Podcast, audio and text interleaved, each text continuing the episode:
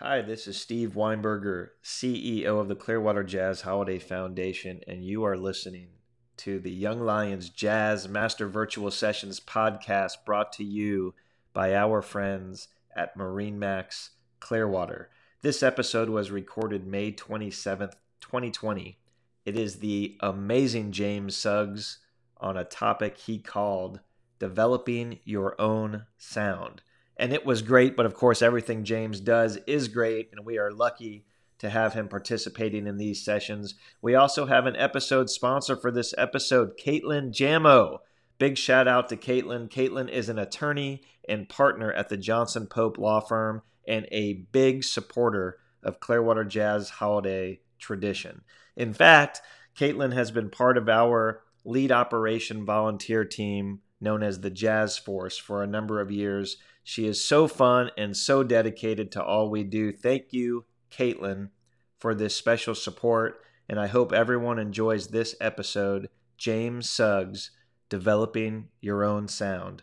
To become a podcast sponsor and support the Clearwater Jazz Holiday Foundation, just email info at clearwaterjazz.com. I N F O at clearwaterjazz.com.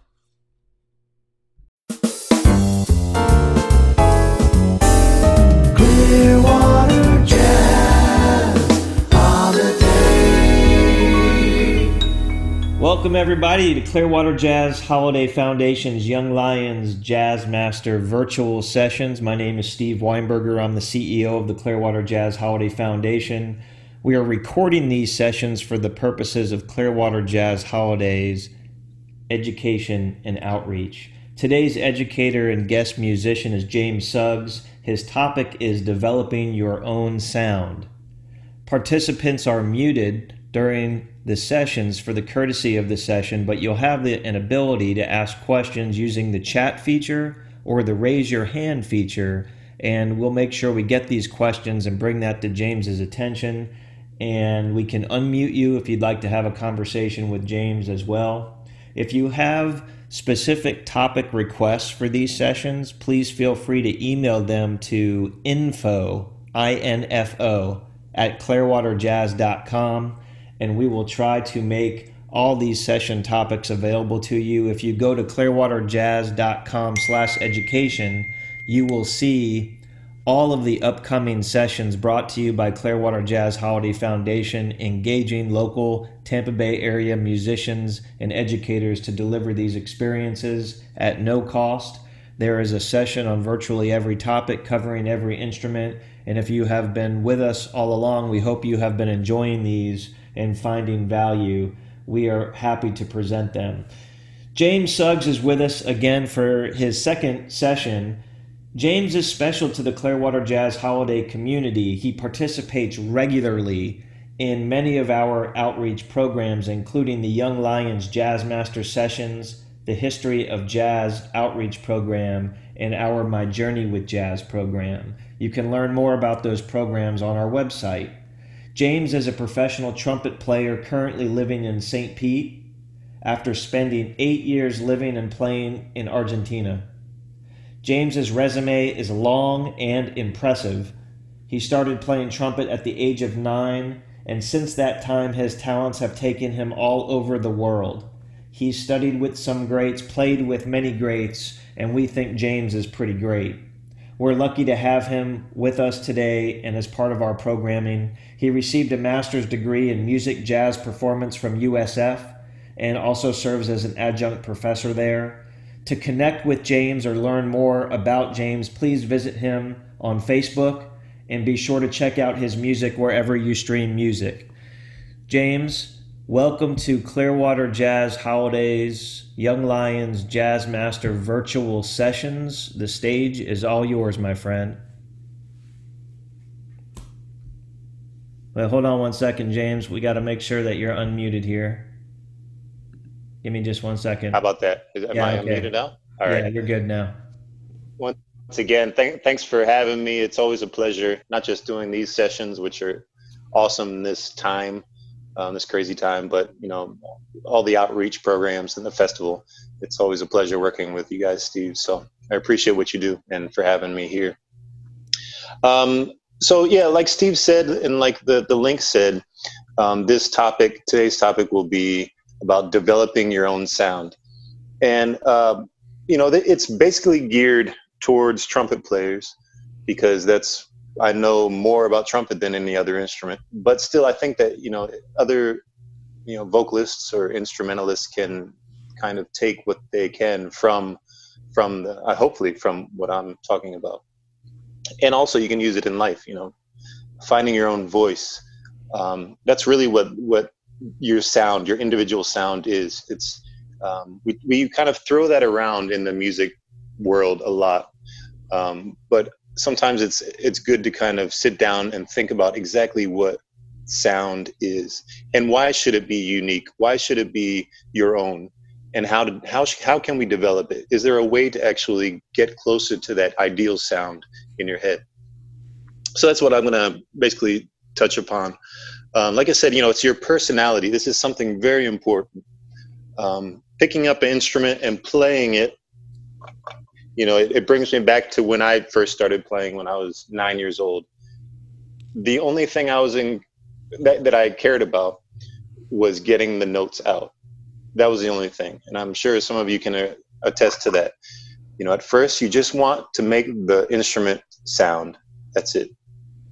Um, and then once you get more and more into it, hopefully you start realizing how important funneling all of that down to your own personal sound is so it's your personality. It's it's something that you want um, you know i always think if i'm playing down the street and someone's walking towards the the place and they hear me i want them to know exactly who's playing. Um, because i love doing that you know whenever i hear i'm listening to online radio or jazz radio or um, it's on shuffle or whatever spotify um, it's always cool to kind of say who is that? Oh i know that person because of their sound and sound is very different. When working on sound, you need to separate it from the other things that we are, working on as musicians to try to improve our skills. Um, technique, obviously, I'm doing another class um, later on, um, another day for on technique, which is incredibly important, obviously. But sound, when working on sound, it's always important to divide and conquer, separate it don't worry about technique if you're working on your sound. Work about think about how to develop that sound. Um, i always think of it as you know how we learned to speak you know. Um, as human beings we doesn't matter where you grew up um, you learn from your environment whether that be your parents or brothers and sisters or friends or teachers or a mixture of, of all, which is probably more likely. Um, for instance, when I was learning, I, I lived in Argentina, like Steve mentioned, and when I was learning Spanish, the most important tool for me um, was being around Spanish speaking people. So I wasn't opening a book. I never took formal lessons, which I probably should go back and do that. But um, but it was always about listening to what was going on listening to their accents, um, their inflections, um, knowing whether, even if I didn't know what words they were saying, listening to if it was going up or it was going down, if they were happy, if they were sad. So these are these are also things that we can transfer musically, and it's important to think about. Um, so the main thing I think where to start off is to go back to your listening collection and a lot of I talk about listening a lot, and I'm doing a session with Dwayne White also um, about listening. Um, it's super important because that's how we learn to develop a sound. Um, so if you go back to your your uh, recording collection and you pick those musicians that you love, um, and I'm not talking about all the crazy licks that they play and the cool, you know, flashy, whatever. I'm talking about that initial sound um, that you know they just hold a note and you are in heaven just listening to that one note. Or just a simple phrase you know playing if they could play a scale. And your favorite musician playing a scale is the most beautiful thing ever. That's what we're talking about. So go back to those music- musicians and think about which ones specifically are the ones that touch you sonically. Um, for instance, we and and together with Steve, uh, I put together a, um, a, playlist that you can follow in the link here, uh, Clearwater Jazz, um, and it's it's titled I think uh, Jazz Trumpet um, Sound something like that, but it's it's on the link. Um, but you know, so I listed a lot of my favorite uh, trumpet players uh, growing up and still to this day. And you know, like I said, when I started playing, it wasn't about harmony. It wasn't about theory. It was about sound. That's the first thing that catches us usually. Um, so yeah, so we're talking about Miles Davis. Miles had that sound. I mean, he could play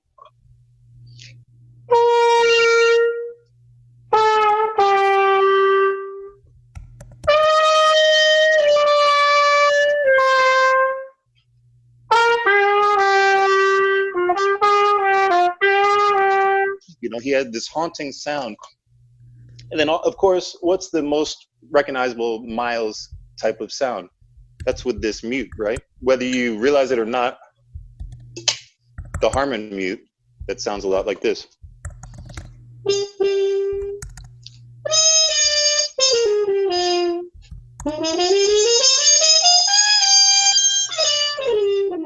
Right? So, and even that, this you know putting a mute in the end of your horn does not make you sound like miles. Unfortunately i've tried it and it, it's not that easy. I'm still working on making it easy but it's still a challenge. And if you listen to like roy eldridge who's another classic trumpet player um, he used to play a lot with a harmon mute or dizzy gillespie used to play a lot with a harmon mute. That doesn't they don't sound alike at all.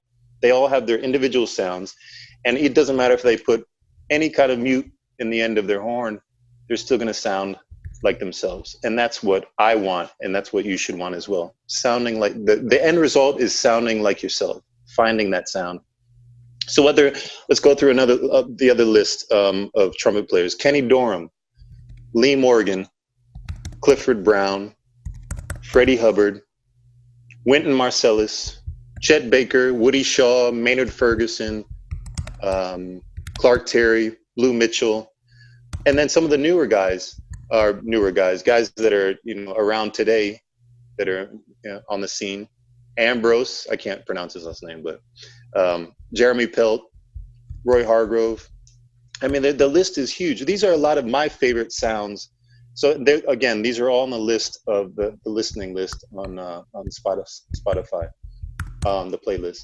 So go and check those guys out. So I, I picked specifically mostly ballads for each of those, uh, and an example of each of those that I just named a ballad that they're playing. And I think with ballads, it's easier to kind of hone in on your set on your sound.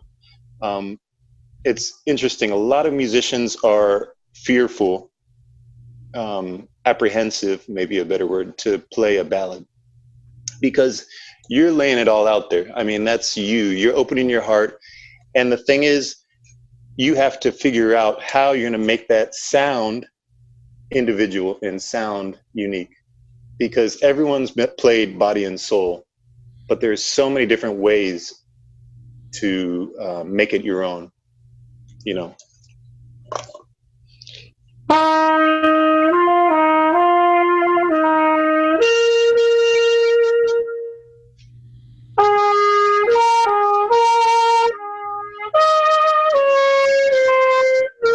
That's one way. Here's another way Let's see if you can hear a difference.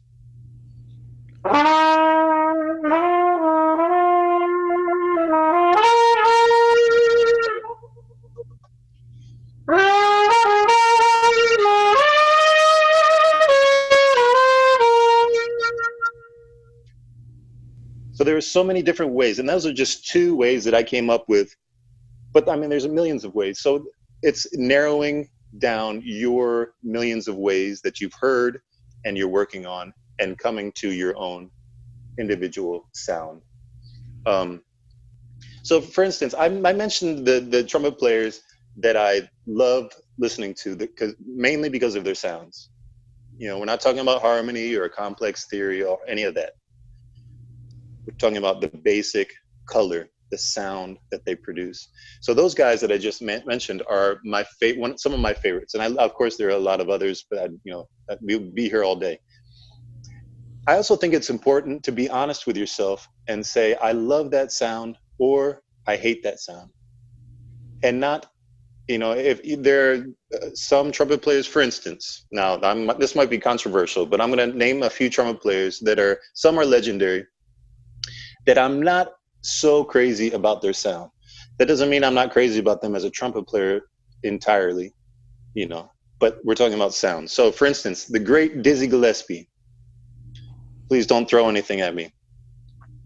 Um, the great Dizzy Gillespie is phenomenal. I listen to him as much as possible. I've learned a lot, and I hope to learn much more from him. But I'm not going after his sound because there are things, there are qualities in his sound that I'm not completely crazy about. Um, Donald Byrd, who I love and have listened to since I was a kid. Also, you know, there are a lot of recordings that I think, man, I love everything, but I'm not crazy about his sound. And that's okay. That's my individual um, taste, right? And that's important to realize, be honest with yourself and say, I love this because of this. I hate this or I dislike it because of these reasons. Um, some other uh, trumpet players, Don Cherry, um, Booker Little, um, and then you know there there's uh, current players like, for instance, Leroy Jones. I love everything about him. His sound is quirky, and it's not a sound that I want to go after. I love I love hearing him play, but it's not something that I'm trying to incorporate so- sound wise into my playing. So I'm being honest with myself. I'm not saying, oh, I have to like everything about this trumpet player because people say that I need to. I'm being very honest and really discerning. Um, and I think that helps us get to the final product that we're looking for. Um, so once you figure out what you like, make a list. And I'm talking, I'm talking about like really like, I'm all about making lists, like I mentioned them in the, the last class. Make lists. Write what and who exactly you love about, you know, whose sound you love and what about that sound.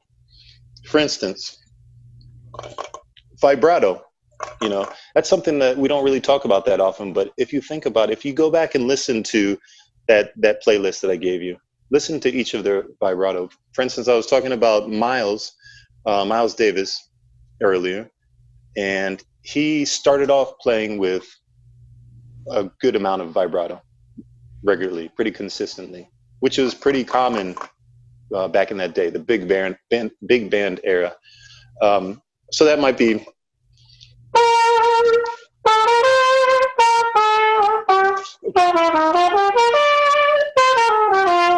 Right, I'm not.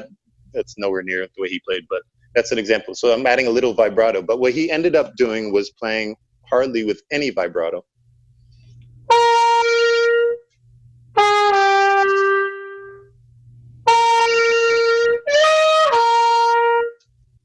So if you if you think about it, really pay attention to what the note is doing. It's staying still, and that's a that's a, a way to get closer to your sound. Do you want to play with vibrato? Go back and, and listen to it. Try different forms of playing vibrato. Um, the we think you know we attribute a lot of vibrato to the older style of playing.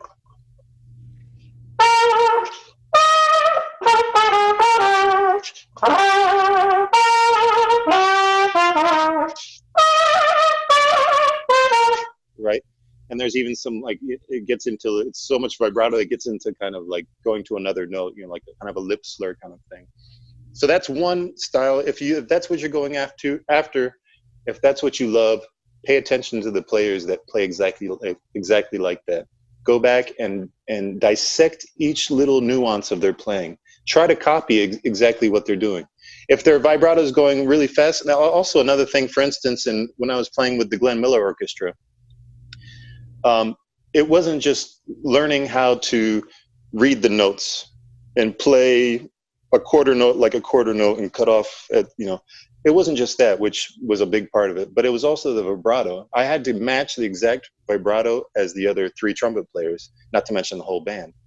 So a lot of things the way they would approach it which was new to me was starting off with a uh, a stagnant note and then adding the vibrato after. So I'm going to demonstrate that.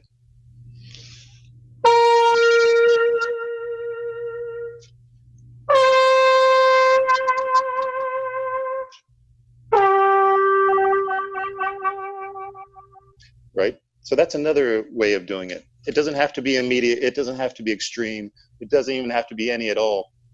But that is a choice that you have to decide in order to get closer to your own sound. Um, again, uh, if there are any questions, please feel free to type them in, and Steve will let me know. But you know, don't don't don't uh, don't hold off on asking questions, please. So yeah, think about these nuances, these qualities. For instance, I grew up listening to Wynton Marsalis, and one of his qualities is how he approaches some notes. It's not some. It's not always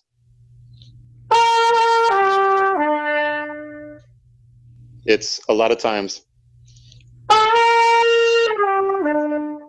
So that first note, I started on another note and I kind of glissed up to it, a glissando up to that C. And then I did a, a chromatic run down to the A. Let me do it again.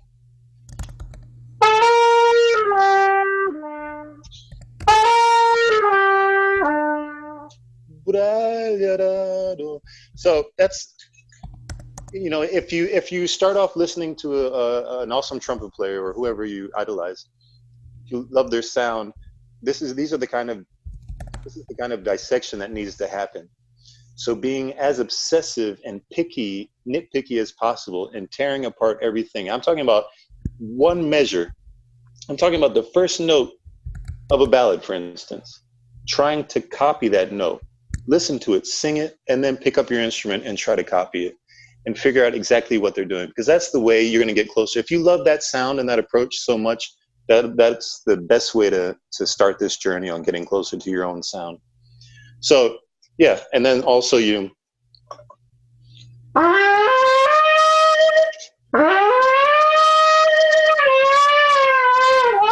There's some players that really, you know, Louis Armstrong was one of the first to do that kind of thing.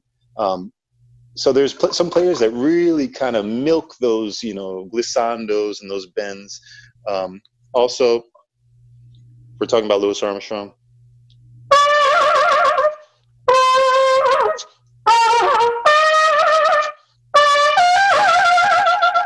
Right, a lot of handshakes, hand, not handshakes, but hand shaking the trumpet.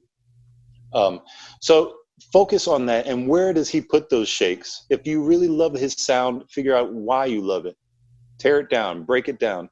Um, let's see.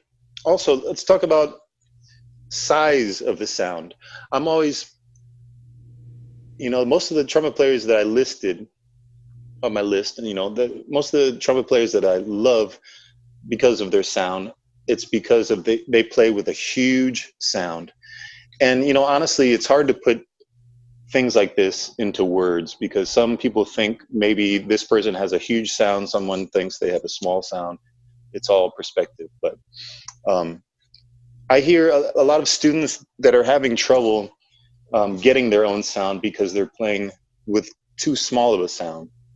And i don't know if this will transfer if you can hear but let me tr- let me try to play with a small sound and see if you can hear that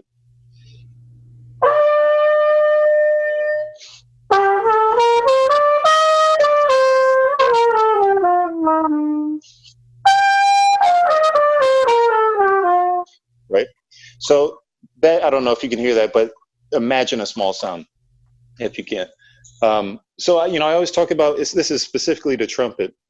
Um, if that if your sound you're realizing is too small, that means that this apparatus, this aperture, is too closed. Um, your lips are too close together, or something. You know, maybe your tongue is you know taking up too much space. So I always think of oh, whoa, right? Opening up everything, whoa. And when I'm doing that, inside my mouth is getting the cavity is getting bigger, and also I'm dropping my jaw, whoa. So it goes from a small sound to a big sound.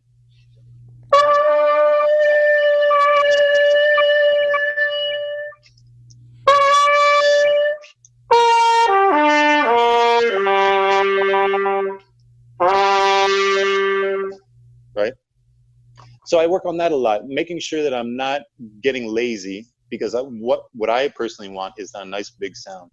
So I'm not I don't want to get lazy and try to compress my lips together, press my lips together. Um, I want to keep them apart, making the vibration, but still trying to have that open sound, that aw sound, because those are the kind of sounds that I'm going after. Um, so one way, you know, other ways of, of broadening your sound with is with the mouthpiece. Uh, my, my teacher in Argentina talked a lot about working with mouthpieces um, before you kind of pick up the trumpet. You know, I can talk. I'm doing a you know the lesson on on on uh, technique, um, so we'll talk more about that then. But um, so yeah, you can hear that immediately. I always say the the mouthpiece. These are things that my teacher in Argentina taught me. The mouthpiece is where the sound comes from the trumpet is just a sometimes very expensive amplifier. That's really all it is. So if you can make a good sound, the closest sound to a trumpet with your mouthpiece, then you're on the right step. Right? So again, back to the small sound.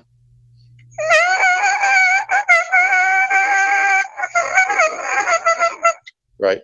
There's a lot of funky things happening right there because my lips are so close together. Now, if I'm going to relax and open up everything,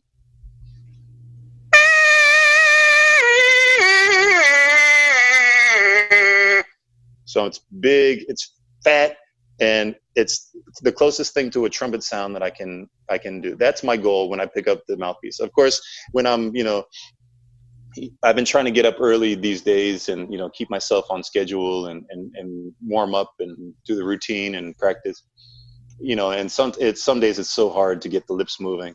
But this, you know, at first it'll sound really bad, I assure you but then you know the more and more you do it and thinking about moving the air and opening up everything the the better it'll sound.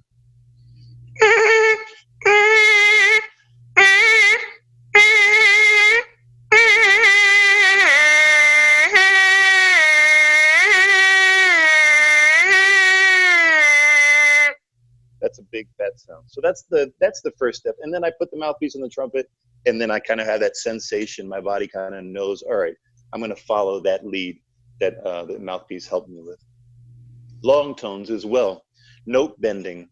Um, think about these things, how you move in the air. So, for instance, another thing I do to kind of get my sound big in the morning when I'm, you know, um, uh, warming up is I do long tones and I also do note bending. So I'm not moving any valves, it's all with the air.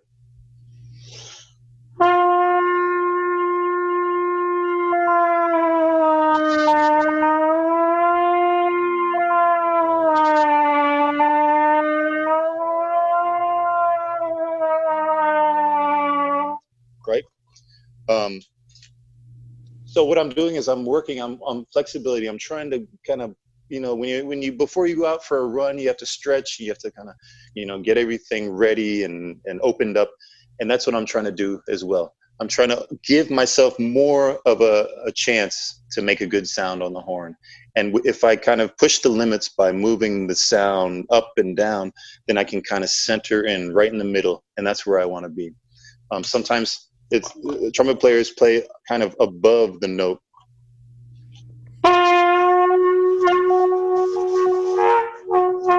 It doesn't really speak, or sometimes they play a lot way too um, under the note.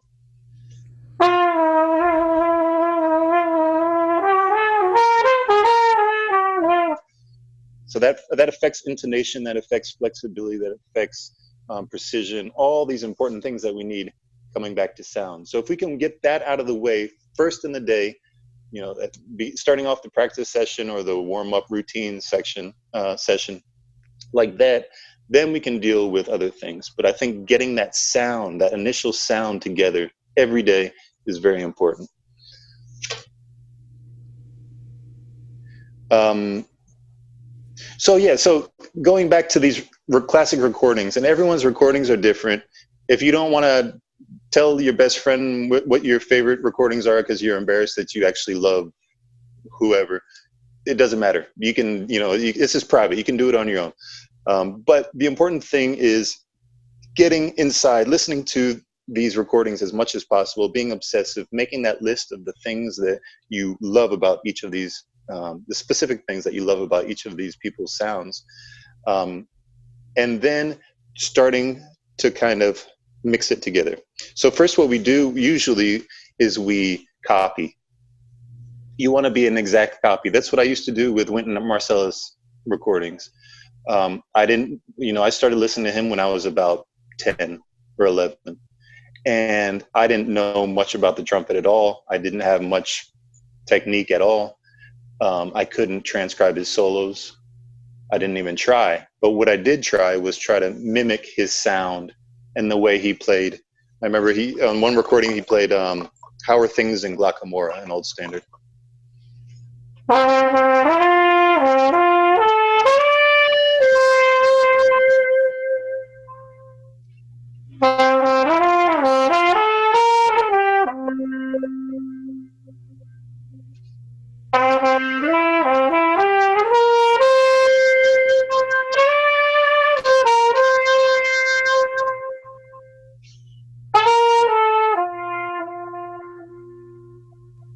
right? So I I I didn't know what notes where they were. I didn't know what key I was in.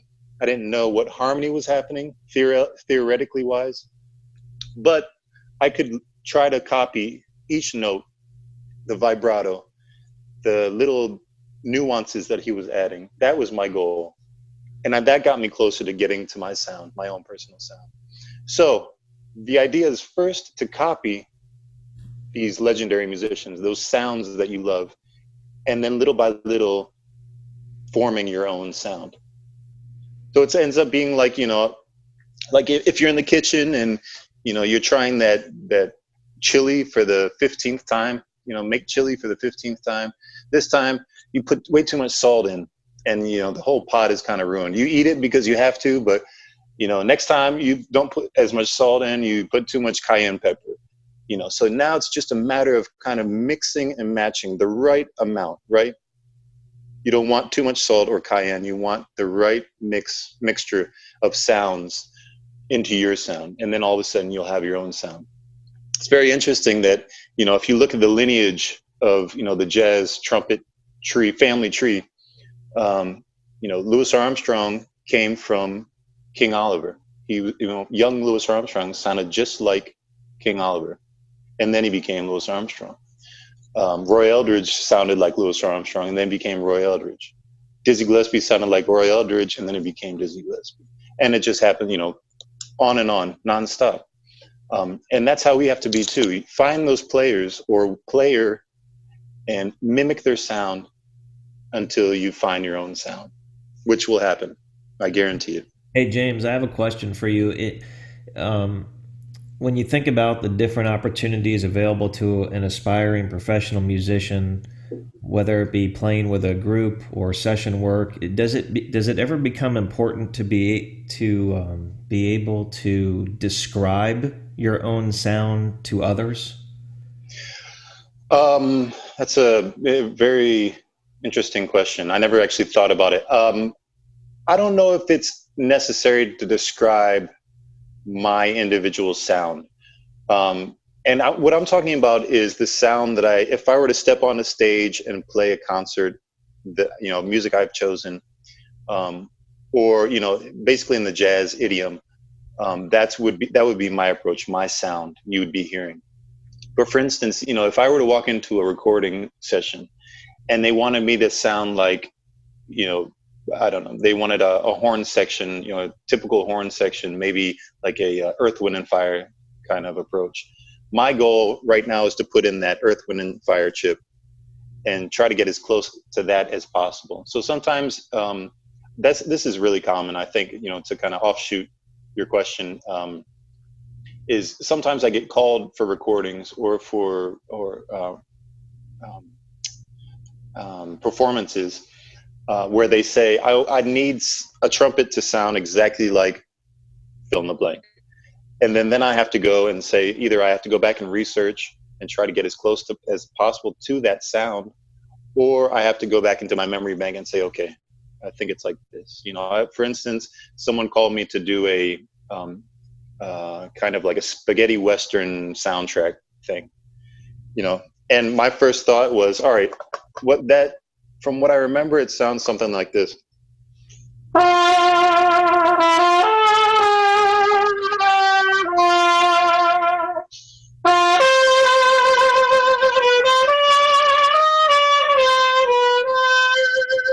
Right, or it can also like a, uh, a Spanish kind of thing, you know, like a lot of vibrato and really kind of. So, you know, I don't know if this really answers your question, but um, it's hard to describe my own sound, but I can describe my influences. Um, but it is kind of easy if someone wants me to um, specifically record something in a specific style. I need that that blank to be filled. Tell me exactly who I need to sound like, and I will try my best to sound like that person or style. Um, so yeah, uh, let's see for instance, you know, like what I was saying about, you know, trying to imitate and then go and find your own sound. Um, there's a story, there's a video out there um, of uh, Lee Konitz, um, who just passed, and you know he's on stage, and he, you know, he used to. He's talking about when he was coming up, and every every saxophone player wanted to play like Charlie Parker, and a lot of them came really close. I mean, they they devoted their their lives to playing exactly like Charlie Parker. Um, you know, for instance, Sonny Stitt would be confused a lot. You know, they'd hear Sonny and they'd think it's Charlie Parker, or vice versa. Um, but there's this. The story is Lee Konitz, the famous alto player, um, uh, was talking to Charlie Parker after hanging out years for years, and he said, "Man, finally, you don't sound like me." Um, and he was congratulating that he he moved on. You know, he was imitating for so long like everyone else, and then finally he came into his own sound. And Charlie Parker couldn't be more thrilled. So that's important to move on and find your own sound and stick with it. Um, when I when I was working on my sound, uh, typically, you know, I guess in high school, but mainly in undergrad, uh, were the moments where I really started to think about sound. Um, and you know, I go to the practice room and I turn off the light. Or, you know, I love if I can, if I can get away with it, I close my eyes anytime I you know, uh, practice or or perform, because that's kind of like zeroing in on our sound. A lot of times we think about this, we think about you know all the the mechanics of of playing the instrument, um, and I think it's really important to kind of just zone in on the voice that we have. Um, I think uh, unfortunately sound ends up being kind of put on the back burner because we have to learn our skills, we have to learn technique, we have to play better than this person. But um, a, a, true, nice, beautiful, personal sound really is is is uh, priceless. Um, let's see. How are we doing on time? We've got about um, maybe just a couple minutes left. As you kind of think about some final thoughts, let me remind everybody that you're going to be back with us on June 3rd. Mm. And your topic is in, improving your technique. And then on June 10th, you're back with us with Dwayne White on a topic that you're calling Why Listening to Music is Important. So we're definitely looking forward to um, having you continue uh, to participate with us on these sessions. And I also wanted to remind everyone that on the education and outreach section of our website, clearwaterjazz.com slash education, you can see all these upcoming sessions. Tomorrow, for instance, there is a packed day starting at 3 p.m. We have Butch Thomas with us on saxophone, who's focusing on a daily practice regimen for the serious player. And then at 4:30, Tyler Wortman and Frank Williams are back on their basic trombone fundamental series. And at 5:30, we have Mark Feynman with us on drums, the quarter note system, a rhythmic guide to creativity, with a bunch of more great topics next week and into June. So please, please uh, visit that page and see if anything else strikes your fancy and, and join us. All of these, all of these uh, lessons are free brought to you by Clearwater Jazz Holiday Foundation. And we thank all of our supporters for helping to continue this programming, particularly during these challenging times, including the Al Downing Tampa Bay Jazz Association and other friends of ours like the Pinellas Realtor Organization. Uh, means a lot. Um, and so we really appreciate you being with us and part of this, James. And I'll, I'll leave it to you to kind of conclude with some final thoughts and sign us out.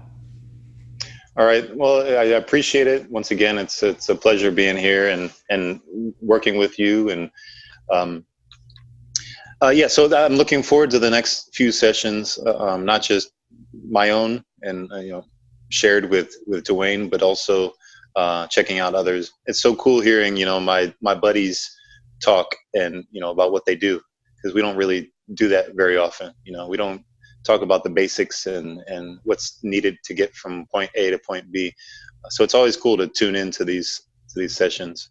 Um, and I'm looking forward to the, the ones coming up. You know, so we're gonna be I'll be talking about um, um, improving your technique, which I think, uh, unfortunately, especially jazz trumpet players, we kind of um, think that it's separated. They're two different techniques, um, and so I've been trying to find that link um, and you know studying at USF and now teaching there, you know, it's that's help, helpful in uh, getting those two together to link those two.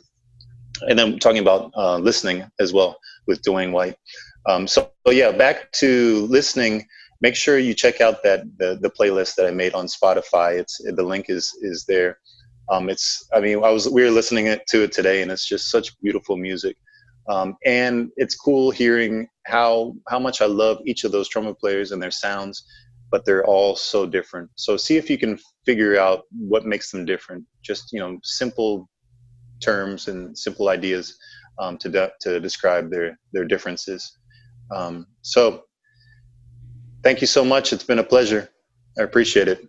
Thank you, James. That was really, really great. We can't wait to have you back with us. And that link that James referenced is available on our on our education page, right under his session topic. It says recommended listening. If you click on it, it will take you right to our Spotify channel in James's specially curated playlist to complement today's session. It's really great, and uh, we look forward to seeing uh, everybody back with us with upcoming sessions and hopefully tomorrow. So, James, thank you again. Thank you, everybody. Be safe, stay well, and keep playing. Clearwater Jazz Holiday.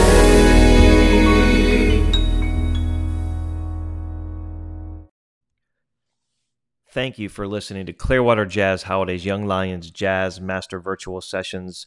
Thank you to our friends at MarineMax Clearwater for helping to present this podcast series. To learn more about the Clearwater Jazz Holiday Annual Festival tradition, other special events throughout the year, and our year round education and outreach, please visit clearwaterjazz.com.